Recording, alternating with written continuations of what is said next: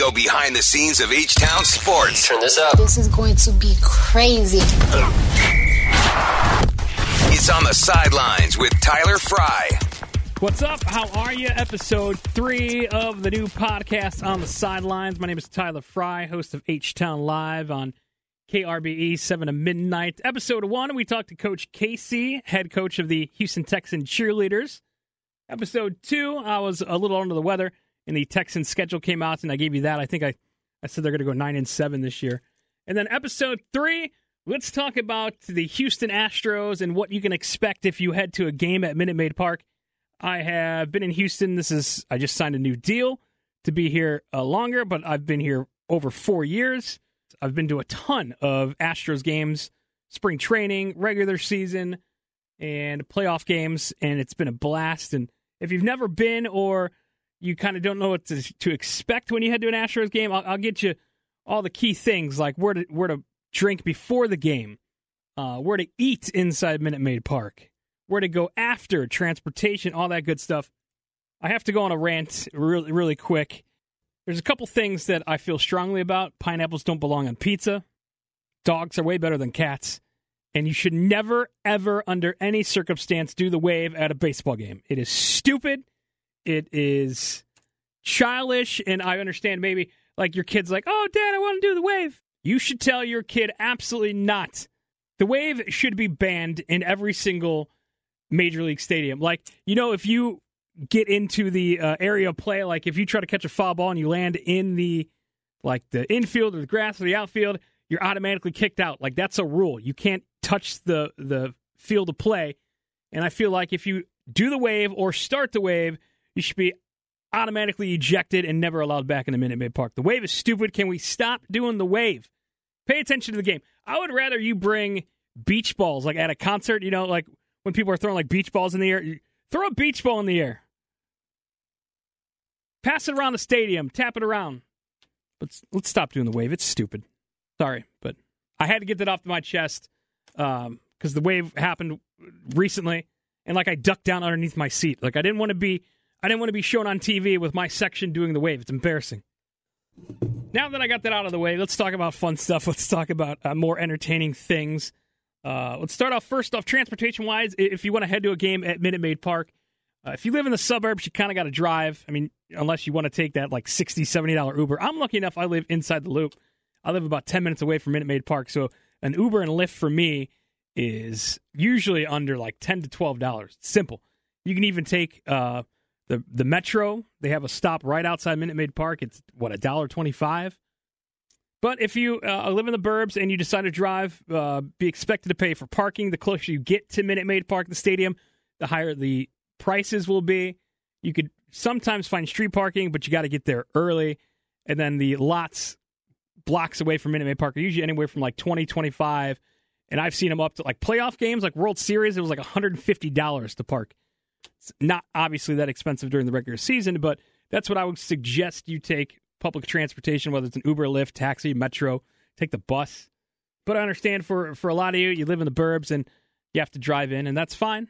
Just be prepared to spend a little bit of cash. So that covers the transportation. And then you're like, hey, Tyler, where should I go before the game? What are some good spots? What are some good bars? Lucky's, uh, that's always a good spot uh, spot to, to, check out. HTX Fan Tavern is a good spot. You got all those bars in Midtown. Those are minutes away from Minute Maid Park. My, my favorite is probably Little Woodrow's. Love their turtle races on Thursdays, by the way. Um, so, yeah, I would highly suggest if you are planning on going to a game and you want to indulge in drinking, that you should pregame beforehand because uh, the prices inside Minute Maid Park for beers for for liquor are pretty expensive. Be prepared to spend twelve to fifteen dollars on a beer, and then uh, I recent, and then I was at a, a game last year. Uh, we were in um, the sweet suite area, and I bought around. It, there were doubles of Tito's and soda around, four of them, $96. You got a tip, so it was probably what? I think I spent like 110 bucks on four drinks. So that's why I highly suggest pre-gaming at a bar. Like I mentioned, Lucky's HTX Fan Tavern. Now we covered transportation, we covered uh, pre-gaming. Now you get inside the ballpark and you're like, where should I go? I'm hungry. I need to eat. I need to get something in my stomach so I don't pass out in the fourth inning.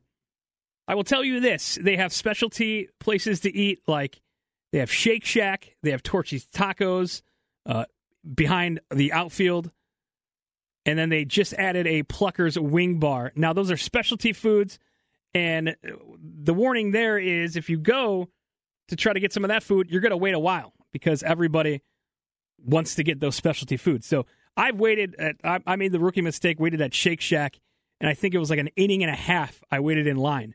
So be prepared to wait in line if you plan on going to those specialty shops. And I say just forget it because we have Shake Shacks in Houston. Uh, there's one on Kirby, one in Montrose, my area just opened up. We have Torchy's Tacos, Shepherd, Rice Village. There's other ones as well. And then we have Pluckers. Um, closest one to me is the one on Shepherd. So you can go to Pluckers, Torchy's Tacos, Shake Shack anytime you like. You don't need to go inside Minute Maid Park because it's just gonna you're gonna waste time. I would suggest just going the the easy route. Get a hot dog, get some nachos. Those are like ballpark food. Honestly, there's nothing better than a ballpark hot dog. I, I can eat. Uh, they do the dollar dog days on Tuesdays, and I can never go to those because those are on Tuesday nights, and I got the show on Tuesday night, and they won't.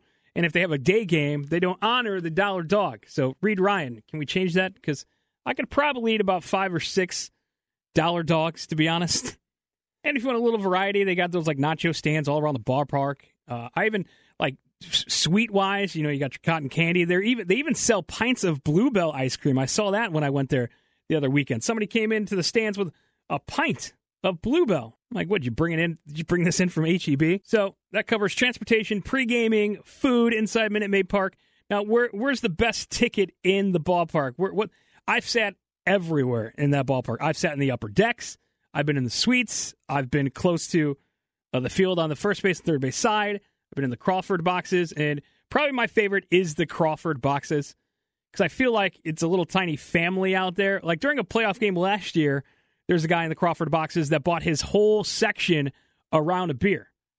Now that's a guy I want to sit next to and hang out with at a ball game. It fits my style. It's more kind of a party atmosphere. Obviously, Minute Maid Park isn't like really. It's not like Girls Gone Wild like Wrigley Field where the Cubs go. It's more family friendly. But if you want to have a, a little better time, uh, the Crawford boxes are definitely uh, a place to sit.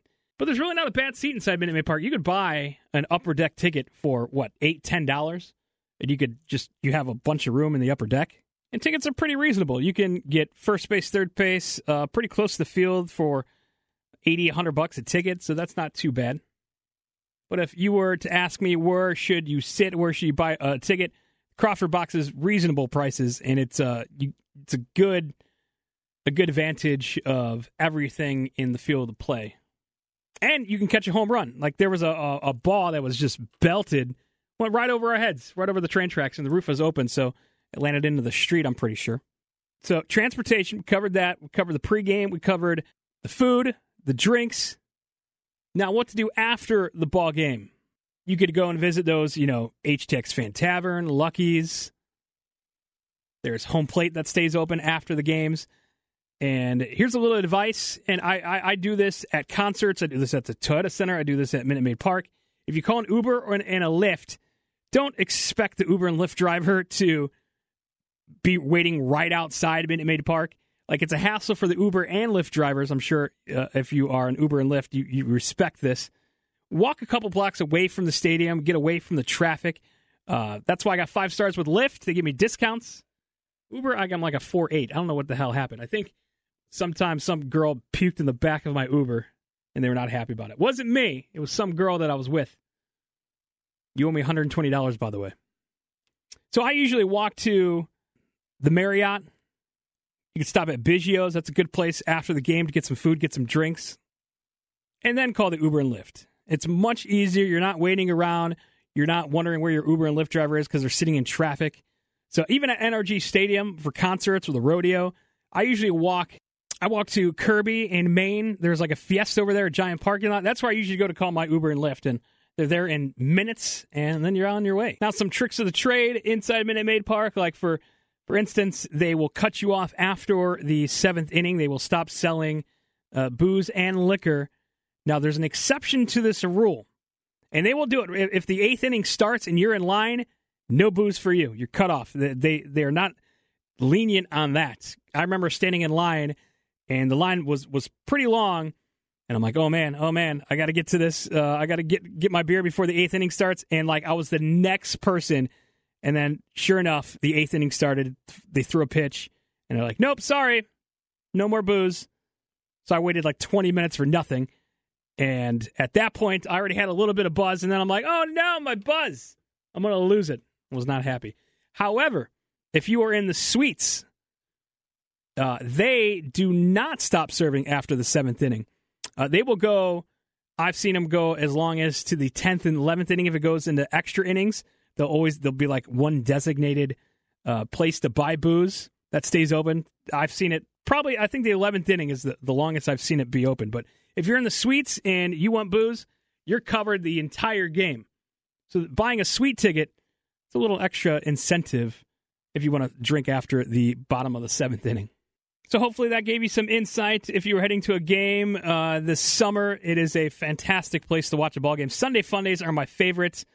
Uh, there's nothing like waking up hungover and then started drinking and, and going watching some baseball and, and, and have a Sunday Funday at Minute Maid Park. If you have any questions, you can always reach me on Twitter, Insta, Snap. You can always reach out to me. If you want to go to a ball game, I can give you some advice at Tyler, the letter J Frye, F R Y E. So Tyler J Frye on Insta, Snap, and Twitter. That's wrap. Episode three of On the Sidelines. Thanks for listening.